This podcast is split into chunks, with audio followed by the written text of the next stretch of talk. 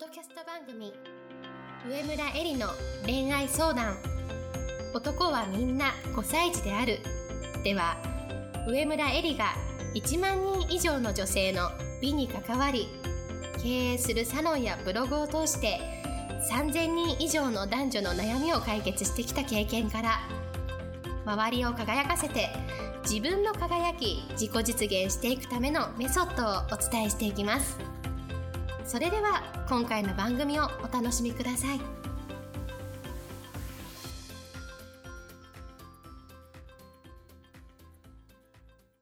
こんばんは上村えりです。今日もポッドキャスト上村えりの恋愛相談男はみんな5歳児であるを始めたいと思います。それでは今日いただいているご質問をご紹介します。今回は直接恋愛に関係した質問ではないのですが恋愛にも影響するものだと思うのでお聞きしたいと思います。いつもエリさんがおっしゃっているように自分の命を大切に自分の命の目的を早急に決めるということは頭で分かっているのですが本当に望む人たちと会い本当にやりたいことだけを心がけていますが日々淡々と生活しているとできるだけ具体的な自分のなりたい姿を描き行動に持っていくことが難しい時があります。具体的にはそういうふうにできない自分を責める罪悪感などを感じてしまいます。そういった頭の中の自分の声をうまくコントロールして自然と楽しく日々行動ができるようにするためにエリさんが心がけていることがありましたらぜひお聞きしたいです。というご質問をいただきました。ありがとうございます。あのおっしゃる通りですね。恋愛に直接関係しているあの質問じゃないように思えるんですけれどもあのまあ、恋愛も生き方も仕事も全部ですね。あの本当に究極的には一つにあの集約されていてそれは何かっていうと私もですね今までポッドキャストで本当いろいろとねあの遠回りで難しいことを言ってきたと思うんですけれどももう仕事も恋愛も生き方も全てあの集約一つに集約されるっていうのはどういうことかっていうと本当の意味で大人になる。どういうことかっていうと自立するっていうことなんですね。でじゃ自立するっていうと世の中でいろいろ言われてるし経済的自立精神的自立とかなんかいろいろあるんですけれどもあのこういうことです。どういうことかっていうと言動の全てが自立してない人っていうのは自分が他者から愛されることを目的とする生き方をしてる人が自立してない人です。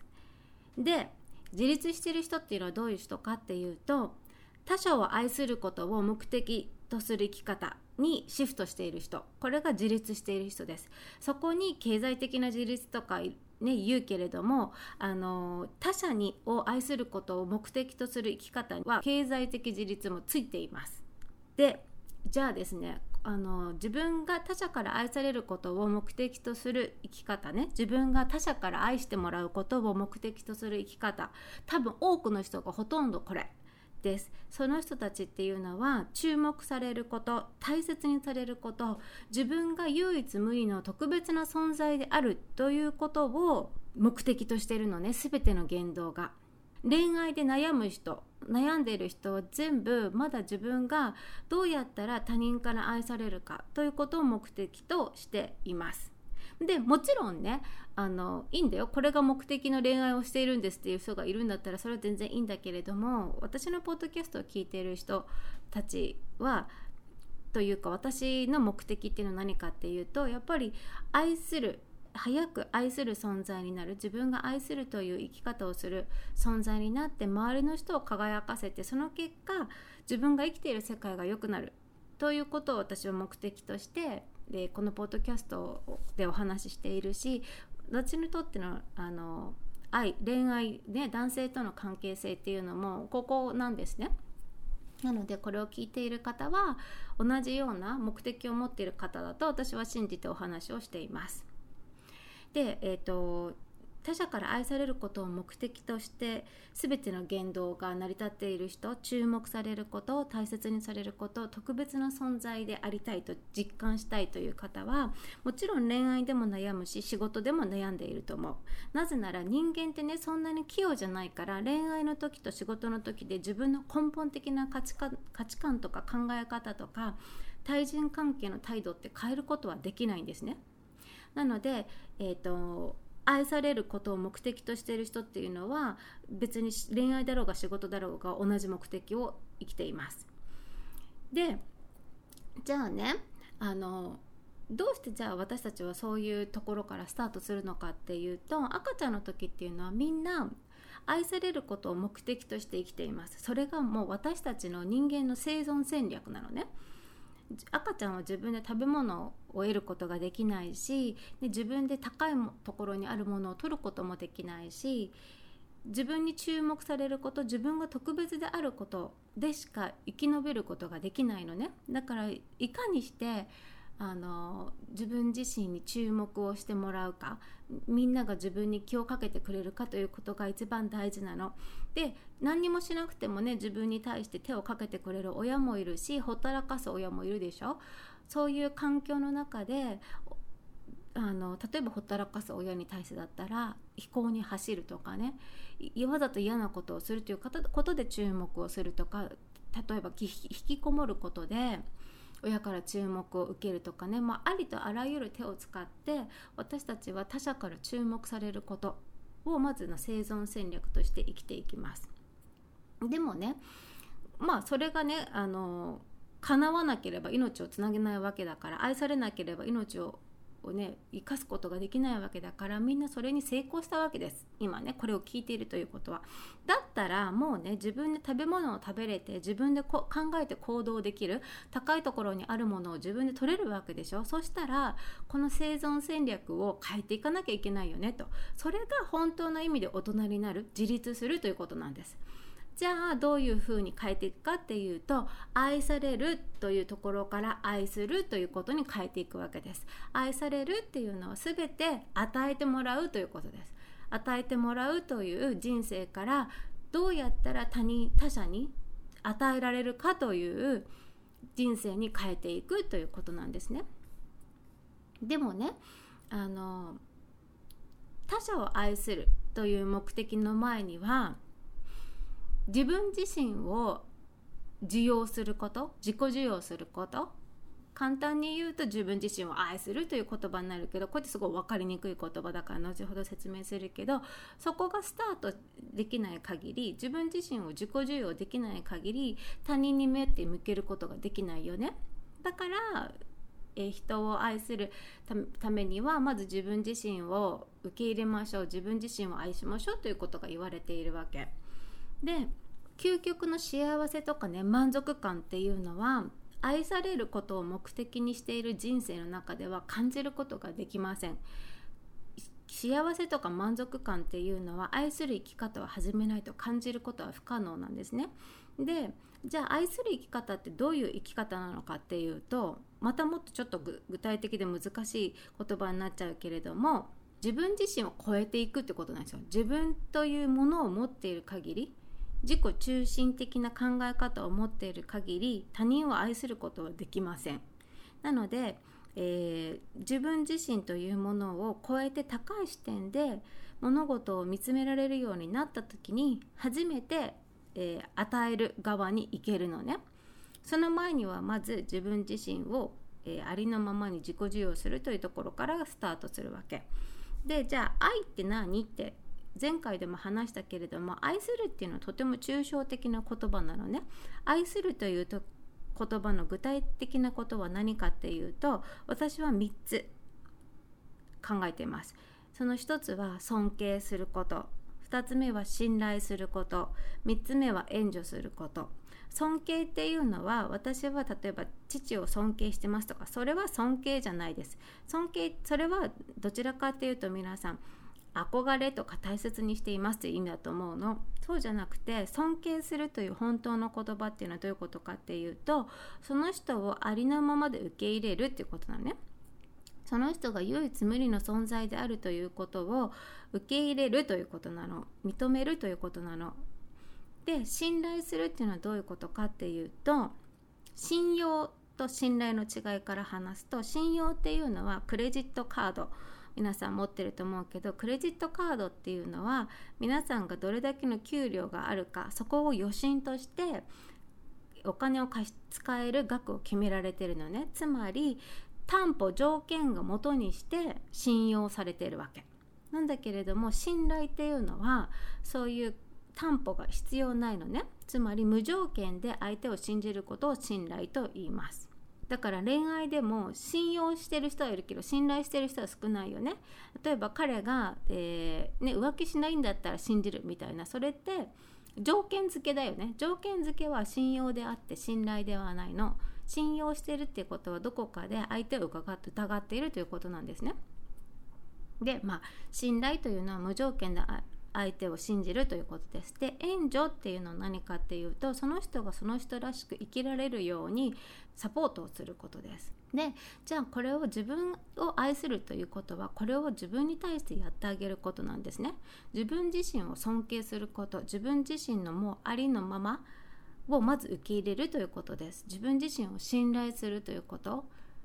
自分が例えば何か得意なことがあるとか資格があるとか育ちがいいとかいい大学を出てるからこれができるって信じるんではなくて無条件で自分自身を信頼するということです。で援助するっていうのは自分自身を勇気づけていくねっていうことですよね。でその自己需要っていうのができて初めてそこから他者に関心を寄せることができるわけ他者を信頼することができるわけなぜなら他者を信頼するってどういうことかっていうとその人を信じている自分を信じているってことなんだよね。自分の判断に自信がなければどうしたって担保のようなものを求めてしまうよね。例えば結婚だって担保にしてる人が多いよね。結婚してるんだから私のためにこういうふうにしてくれるでしょみたいなのはその人を信頼してることではないし自分自身をそもそも信頼できてないよね。自己信頼あっての他者信頼なわけだよね。だから自己信頼ができてない自己需要ができてないければ他者に関心を寄せていくこと他者を信頼していくことはできません。で最後にはね自分という視点を超えて自分より高い視点で物事を考えるようになれること。なぜなら自分を持ったままではやっぱりどうしても自分がどうやったら注目されるか愛されるかになってしまうんだよね。だから自分を超えていかない限り本当の意味で他者に対して尊敬信頼援助するっていうことはできないわけだよね。つまり自己中心性からの脱却。ここが自立なわけ。自分を持ったまま他者を愛するということはできないわけ。でじゃあ恋愛って何かっていうと恋っていうのは自分自己中心性なんだよ。エゴを満たすためのことが恋です。じゃあ愛っていうのは何かっていうと自分と、えー、もう一人の好きな人ねあなたが決めた男性。その人のために何かする。ではなくて自分を超えて2人というで自分より一つ抽象度の高い考え方じゃない？2人っていうのはね。その2人のための幸せを追求するということが恋愛ってにおいての訓練になるわけだよね。自分を超えていく訓練になるわけだよね。だから恋愛をすることで他者貢献をする考え方を身につけることができる。ということなわけ。だから恋をしている限りは難しいよね。自己犠牲ではないよ。自分を超えていく。そして相手と自分の2人の幸せというものを考え始めた時に初めてこの自己中心性から脱却することができるわけ。ね、前回も言ったけれどもじゃあ愛するっていうのは日々の行いの結果だよねっていうことを話したと思うけれども愛することっていうのはさっき言ったような3つのことをやり続けることなわけだよね。初めからそこに愛があるあるわけではなくて愛っていうのは築き上げていくものということを前回お話をしています。で今日のね質問であった本当にやりたいことをやるように心がけてるとかだけれども行動に持っていくことが難しいとかできない自分を責めてしまうっていうのは何かっていうとそもそもねまず今言ったようなことがま全然できてないわけ。あのまだ愛されたい自分が注目されたいというような考え方価値観のままで一生懸命何かしら他者に貢献しようみたいなことをしなければならないというレベルで思っているから自分を責めてしまったり罪悪感を感じているんだよね。なので変わることの第一歩は知ることなの。だから今の言ったことをまず知ってほしい。私たちは愛されるということを目的に全ての言動を行っている赤ちゃんの時の生存戦略のまま抜け出てないです。でじゃあ自立する大人になるっていうことはどういうことかっていうと愛されるための全ての言動の目的の生存戦略から自分を超えて愛するという全てのあの生きる目的に変えていくということねここができたら、えー、他人のために何かしたいしなければいけないではなくてそうすることが一番最も、うん、心地がいいことになるわけだよね。心がけで変わるような話じゃないんです。今までの心がけをね変えたところで近い将来また同じモヤモヤを抱えてしまうの。なぜならね本当の心の底からやりたいこと実現したいことであるのであれば分け目も振らずにそこに向かって突き進んでいるはずなんですね。なのにもかかわらず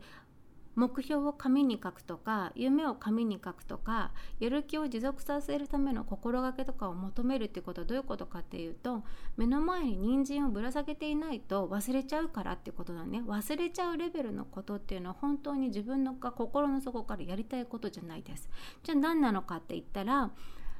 無意識に他の人からこういうことをやったらかっこいいよねとかすごいよねとかこういう人って素敵だよねというふうな価値観を追いつけられて自分のやりたいことにすり替わっちゃってる状態だよね。でもすり替わってるかどうか、ね、他人から植え付けられたあの価値観を自分のものにすり替えちゃってるかどうかを見極めるっていうのはモチベーションが続くか続かないかだよね。自分の心の底からやってやりたいと思ってるものだったらそんなモチベーションとかいう言葉生まれてこないからだってやりたいからやってるだけなんですね。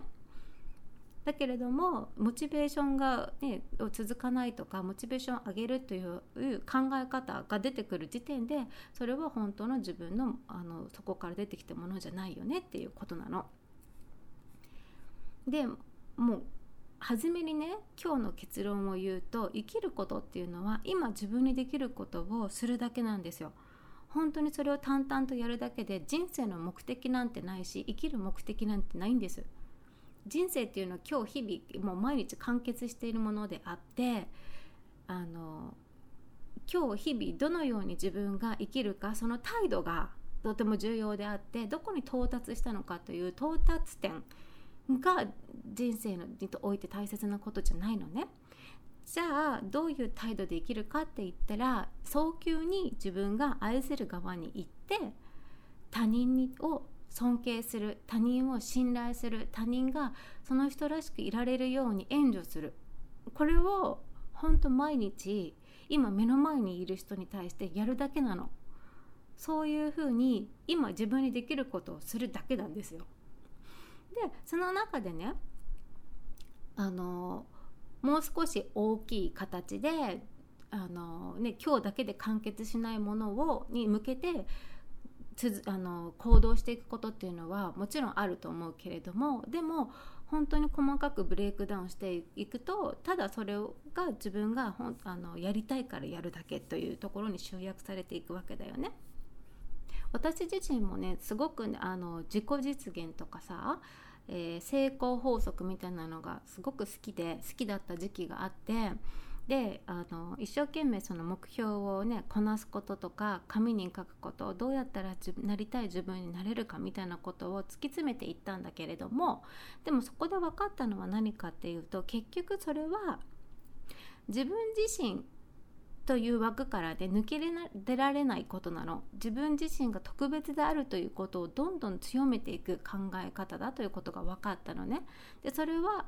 に、えー、そのえー、価値観でいる限りは愛する側に行くことはできません。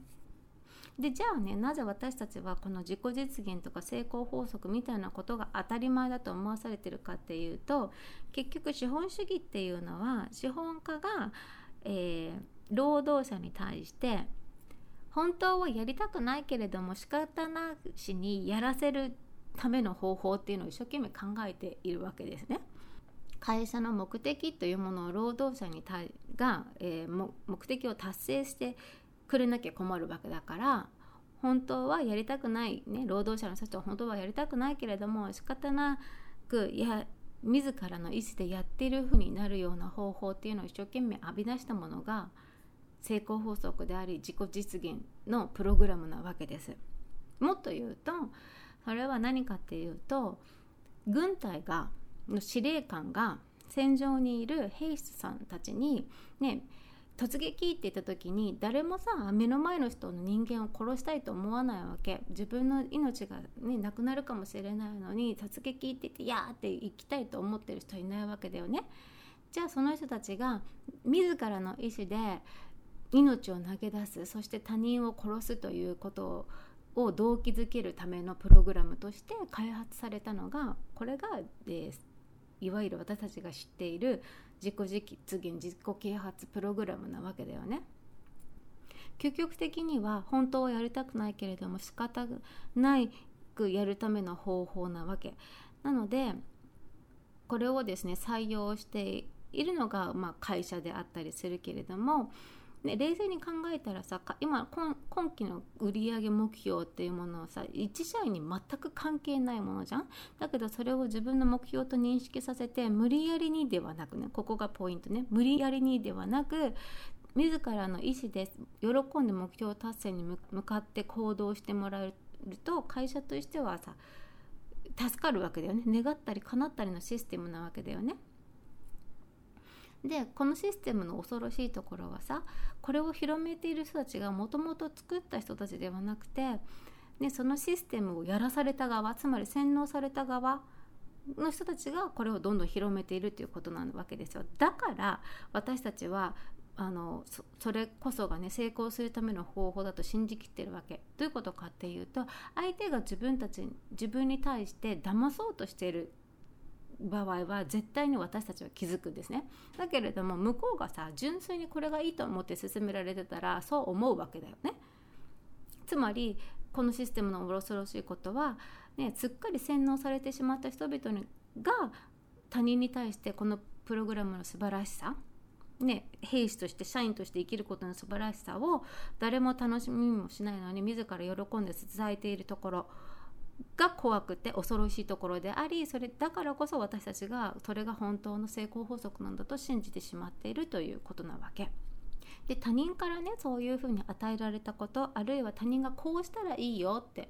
言ったことがそれがいかに素晴らしいことであっても本当に自分がやりたいことであるはずがないわけねそれは絶対に他人から来たものなわけだから自分が本当にやりたいことは自分で発見して自分で感じて自分の頭で考えて自分の頭で結論を出してそして無我夢中でそこへ向かってしまうものなわけだよね。他人がから与えられて影響されたものは内容がいかに素晴らしくても自分が本当にやりたいことではない可能性が高いことに気づいてほしいと思います。でじゃあさっきから言っているいや私はね他人から与えられたことではなくて私にとっての理想の自分を追求しています。という方についてね。自分というものはもうそもそもねあの定義可能なものはないということと自分自身を超えていくという話をしたいんだけれども私はどうすれば幸せになれるのかというふうにねどんな私になったら幸せなのかという問いをね皆さん投げかけてると思うんだけれどもこの理想の自分像というものを考えているうちは絶対に幸せになれません。私という硬い殻の中に入っているうちはね絶対に幸せになれません。もしいやそうじゃなくて私は幸せを感じることができるというふうに言うんだとしたら単純に言うと人間が持っている3つの欲が満たされたからです。それは食欲性欲睡眠欲ね。美味しいものを食べたら幸せと感じるじゃん。性欲で言うと、ね、好きな人と交わることもそうだけれども素敵なお洋服を着て周りの人からちやほやされることもそう。睡眠欲っていうのはね普通にぐっすり眠れたら気持ちいいでしょ？というようにね、どういう自分になったら幸せかこういうスタイルでこういう顔でこういう立ち振る舞いができてなんとかなんとかでっていうそれは多分皆さんが考えてるのはその3つのうちのどどれかそれともねそのいくつかが、えー、満たされることで簡単に言うとそこで小さい幸せ満足感っていうのは得られるよでもそれってさすぐに消えちゃうものなの。でそしてまたすぐにみ、ね、満たされたいと思うようになるわけだって一回たご飯食べたら一生食べなくていいっていう人はいないわけじゃない？食欲なんだ食欲っていうのは、ね、満た簡単に満たされるけれども簡単になくなるものだよね。ということで私というね硬い殻に入っていて満たされるものはその3つであってそこで感じる幸せっていうのは全然全然なんだろう持続がしないものだよねということなの。で幸せとか満足感っていう抽象度の高い概念っていうのは私という具体的な概念からは感じられないわけ。だから私という殻を抜け出して高い視点で私から離れてさっき言ったけど恋愛であれば私とあなたという2人の存在だよね。それより抽象度をもっともっと上げていくと例えば住んでる地域であれば、ね、東京日本アジア世界みたいな風になると思うし、ね、人で言えば日本人とかさ女性とか世界の人たちみたいな感じで高い抽象度で考える思考を持たない限りは満足感とか長く続くね幸せということを実感することは難しいです。でじゃあ私とそん私の存在というものねに対するあの大きな勘違いと大きな視点の欠如というものがそもそもあるんだけれども大きな勘違いっていうのは何かっていうと自分という定義可能な存在があるはずだという勘違いなわけ。大きな視点の欠如というのは他者との関係という視点が抜けているということなんですよ。自分という定義可能な存在というものが皆さんあると思っているんだけれどもじゃあね自分自身って一体何なのかを定義してみましょうと。私は上村えりですと。と答えてもさ答えになってないわけじゃん同姓同名の人もいるし私を知らない人にとっては誰っていう話になるでしょ？だからもっと詳しく説明しようとすると名前は上村えりで、え会社の社長でポッドバ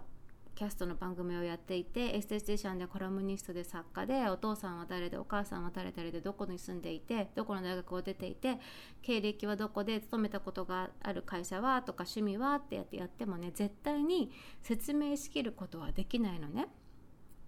これは何を意味しているかっていうと私という絶対的な存在を定義することは不可能だということなわけ。だけれども多くの人は自分自身に対して何か絶対的な価値というものを求めようとするわけ。私は特別私は何か大きな目的を果たすために生まれてきた。なのにもかかわらず私は特別なのにでも今の私はそれと遠くかけ離れている。なぜだろう？とか本当の私はこんなはずではない。どうしたらいいのだろう？っていうふうにね定義可能な自分がいると思うからこういう考え方が生まれてくるわけだよね。今の自分の理想は今の自分と違うと。どうすれば理想の自分になれるのだろうかっていうふうに悩むわけだよね。これが自己実現願望の正体なわけ。でもこの悩みっていうのは尽きることがない。なぜならば架空の自分と比較してあれが足りないこれが足りないもっとこうだったら幸せなのにっていう考えてしまっているからありもしない架空の自分と競争しても勝ち目はないわけ。必ず架空の自分の方が勝っているからだよね。だから常に不足感があるし焦りがあるし深い幸せを実感できないわけ。でこういう人がこの考え方を持ったままね人間関係に一歩足を踏み出すと全ての行動はさっきも言ったけど他人から愛されること特別であると感じることを目的に集約されていくわけ。つまり彼が私のことを大切にしてくれたら自分に価値を感じられる。ね、たくさんの「いいね」を集められてたら自分はなんか皆さんから注目されてる特別であると感じられるっていう風になっていくわけね。であの簡単なところで言えば今のような承認欲求であるし度を増していくと他人を支配したり操作したり干渉束縛攻撃したりすることで自分自身に注目させようとか自分が相手よりも優位に立つ立とう特別であろうというふうになっていくのでだよね。でさっきも言ったけれども人間関係をこういうふうに愛されることを目的にしている限り絶対にうまくいかないよということ。でもう一つのねあの言った大事な視点の欠如という点で言うと他者との関係という視点が欠如しているわけ。どういうことかっていうと自分を定義しようとしても説明しきれないよね。さっき言ったように不可能でした。でも自分という存在は間違いなくあるわけじゃない。他人と違う自分という存在はあるわけだよね。その存在を決めているのは何か。その存在を決めているのは他者との関係なんです。例えば私はこのポッドキャストでは恋愛とか幸福な人生を送るためにどうすればいいかっていう女性の生き方のを語る人として認識されているしエステサロンのお客様からはエステティシャンと認識されているし娘からはママって認識されているわけだよね。つまり私が誰かということを決めて皆さんが認識しているんではなくて私ではなく私というものは他者が決めているわけだよね。でその決め手はその他者と私の関係で決まっているわけだよね。他者にどう認識されているかっていうのは私と他者との関係で決まっているわけ。だからこのように考えれば私が私がと自分のことばかりを考えててもうまくいかないよね。私が私がって考えても他人はあなたのことをどう思うかっていうのはその関係性でしかありえないから。他者との関係こそがさ自分を規定するのだと分かれば自分がどうこうではなくて他者とのことを他者のことを考えて行動することができるようになるよね。私が私がと考えているっていうのはさ我が強いっていうふうに言うけれども自分という殻にこもった状態では本当の幸せ本当の夢っていうものにはたどり着けないわけ私という世界から抜け出してもっと高い抽象度で広い視野で物事を見つめない限りいつまでたっても幸せにはなれないとじゃあ何かって言ったら自分というものを超えて他者とのことを考えてね他者と自分の関係性を作っていくということだよね。じゃあ他者との関係性を作っていくっていうのはどういうことかっていうとこういうふうに考えてほしいんですよね100人の人がいたとしてその100人が100人とも自分だけの幸せを願うのとその100人が自分以外の99人の幸せを願うのを比較してみてほしいんですよ。そうすると自分が99人の人の幸せを願ってそれを援助するわけだよね。そうすると一人一人の幸せが実現した時の大きさっていうのは自分一人が自分の願いを叶える時と比べて99倍幸せになることが分かります。つまりこれがさ幸せの総量が増えるということだよね。これがポッドキャストのテーマでもある周りの人を輝かせて結果的にね自分が生きる環境が良くなるから自分も輝くという生き方なわけ。でそこまでさあの説明させていただいてじゃあなぜね自分の理想になることが捨てられないのかっていうともうさっきも言ったけれども自己重要はできていないからなんだけれどもなぜね自己重要ができないのかっていうところなんだよね。で私自身もやっぱり自分自身が特別でありたい唯一無二でありたいというふうに願ってさやっぱり生きてきたと思うの。だけれども本当にあのやっとですね愛される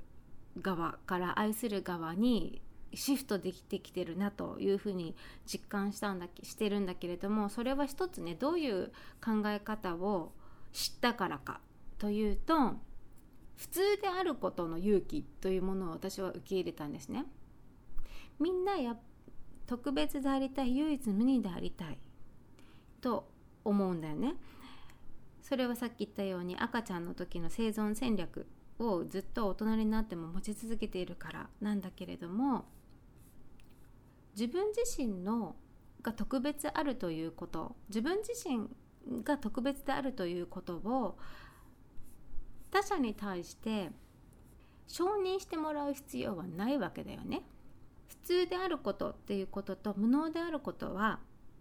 同義ではないわけ。わざわざ自らの優越性を誇示する必要などないということなんだよね。例えばさあのいろんなコンプレックスってあるけれども2つねここでコンプレックスの話をすると優劣コンプレックスっていうものと劣等コンプレックスっていうものがのお話をしたいんだけれどもみんなさ今の自分にはまだまだ満足してないもっと成長していきたいっていう気持ちがあるこれはあの人間がみんな持っている普通のことなわけ。それだだからこそ文化が発達していくわけだしね。さまざまなものが新しく開発されていくわけなんだけれども今の自分にはまだまだ満足していないもっと成長していきたいと思いながらももしそれが劣等感劣等コンプレックスを持ってたらどうなるかっていうと社会が悪いとか、ね、環境が悪い親が悪いとか言って私にはできっこないというふうに自分自身を卑下するんだよね。もっと良くなりたいと思ったら健全な努力をして成長することがこれがさあるべき姿なにもかかわらず結局自分自身を受け入れるということをせずに周りが悪いと言って健全な努力をしないことこれがレッドコンプレックスだよね。で優越コンプレックスって何かっていうと自分自身あるのありのまま受け入れることも難しいしかといって私にはできっこないというふうに自分をあの卑下することもできないと。そういう人は安直な優越感に浸るために例えば有名人知ってるとか権威ブランドものを身につけたいとかそういうものを変える自分はすごいと思ったりとか過去の成功をさもう過去のことなのにいつまでも自慢したりとか。あとは自分がこんなに不幸であるということを自慢することによってねあなたは私の気持ちは絶対にわからないと言って他人自分を他人に対して特別な存在であるあろうとするとかね。あとは他人を貶めることで相対的に自分を高く見えるようにする。例えばあいつはろくなやつじゃないとあの人は何々だからダメというふうに他人の悪口を言うみたいな風にじゃあどうしてこういうコンプレックスを持ってしまうかっていうとその深層心理っていうのは特別でありたいと願う心理があるわけだよね。特別でありたいっていうのは私が愛されたいっていうことです。私というものはを絶対的なさ存在として定義することは不可能何もかかわらず多くの人は自分に何か絶対的なようなものを求めるからこういうふうになってしまうっていうことなんだよね。だからさっきも言ったけれどもその場合に本当に大事なことは何かっていうとみんながみんな特別になれることって無理じゃん。で別に特別である必要ってないんだよねもう赤ちゃんじゃないんだもんもう自分でさコンビニに行ってご飯買えるしで自分で頭頭で考えて必要であれば本を読んでね知識を得ることだって人に聞くことだってできるわけだよね。だったらもう特別である必要ないということが分かって普通であること普通であるというのは無能であるということではないです。同義語ではない。普通であるっていうことどういうことかっていうとわざわざ自らの優越性を示して、ね、特別であるという必要がないということです。ということが分かればさ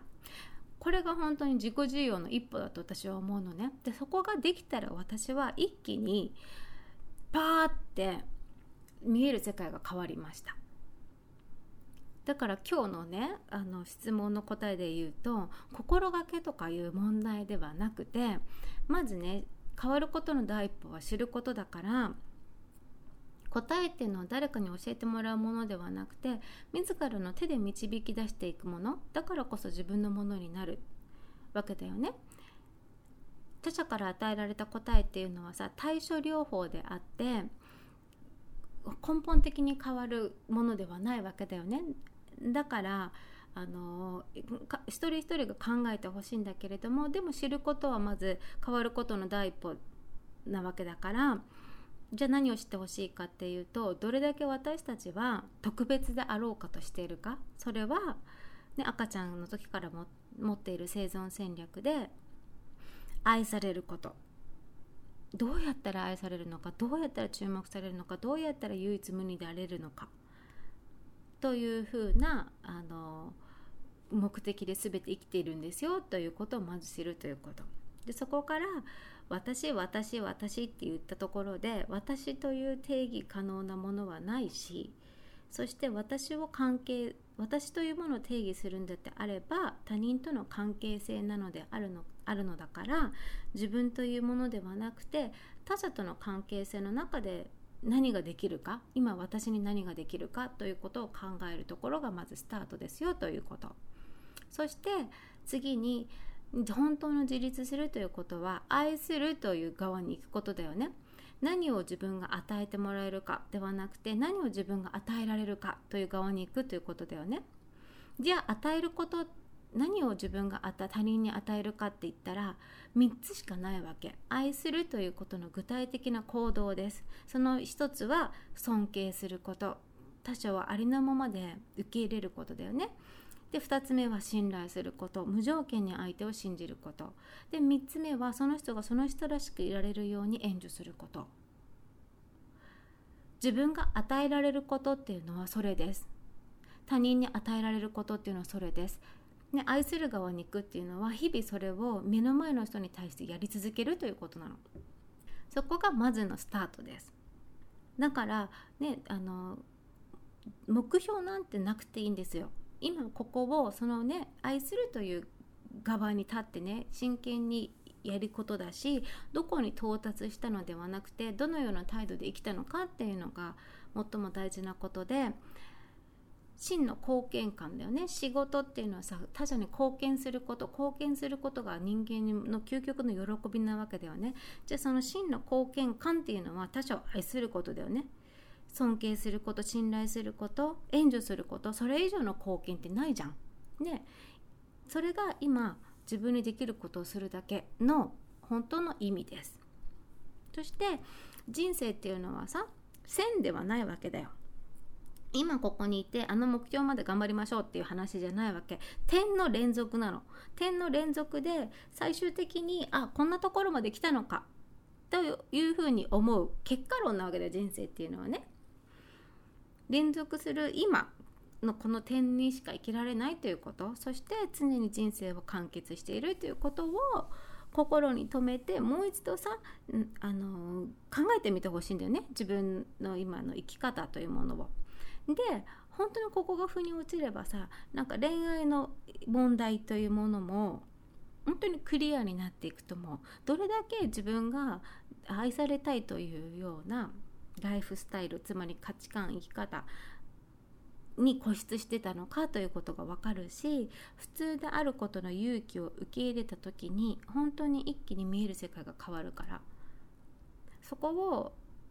ぜひ皆さん自身の中でねあの導き出してほしいなというふうに思います。それでは今日のポッドキャストはこれでおしまいにしたいと思います。今日のお話はちょっと、うん、抽象的なこともとてもたくさんあったと思うので分かりにくかったかもしれないのでこれに対するまた、ね、具体的な質問みたいなのがあればいくらでもお待ちしておりますのであの皆さんと一緒に周りの人を輝かせてね、環境が良くなることで自分自身が輝くというね100人の人が99人の人の幸せを考えることで99倍のね幸せがあふれる社会を作るというあの皆さんと同じ目あの目的を持った生き方をねしていきたいと思うので私は別に私が特別なわけではなくて同志だと思っているからみんなのことを信じ、ね、信頼しているからこういう話をしているわけで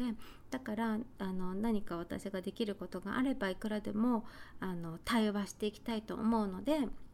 質問があればあの送ってください。それでは今日のポッドキャストをこれでおしまいにしたいと思います。また来週も楽しみに聞いてください。本日の番組はいかがでしたか？番組では上村えりに聞いてみたいことを募集しています。ご質問は web 検索で「上村えり」スペースウェブサイトと検索。ブログ内の問い合わせからご質問ください。またこのオフィシャルウェブサイトでは無料メルマガやブログを配信中です。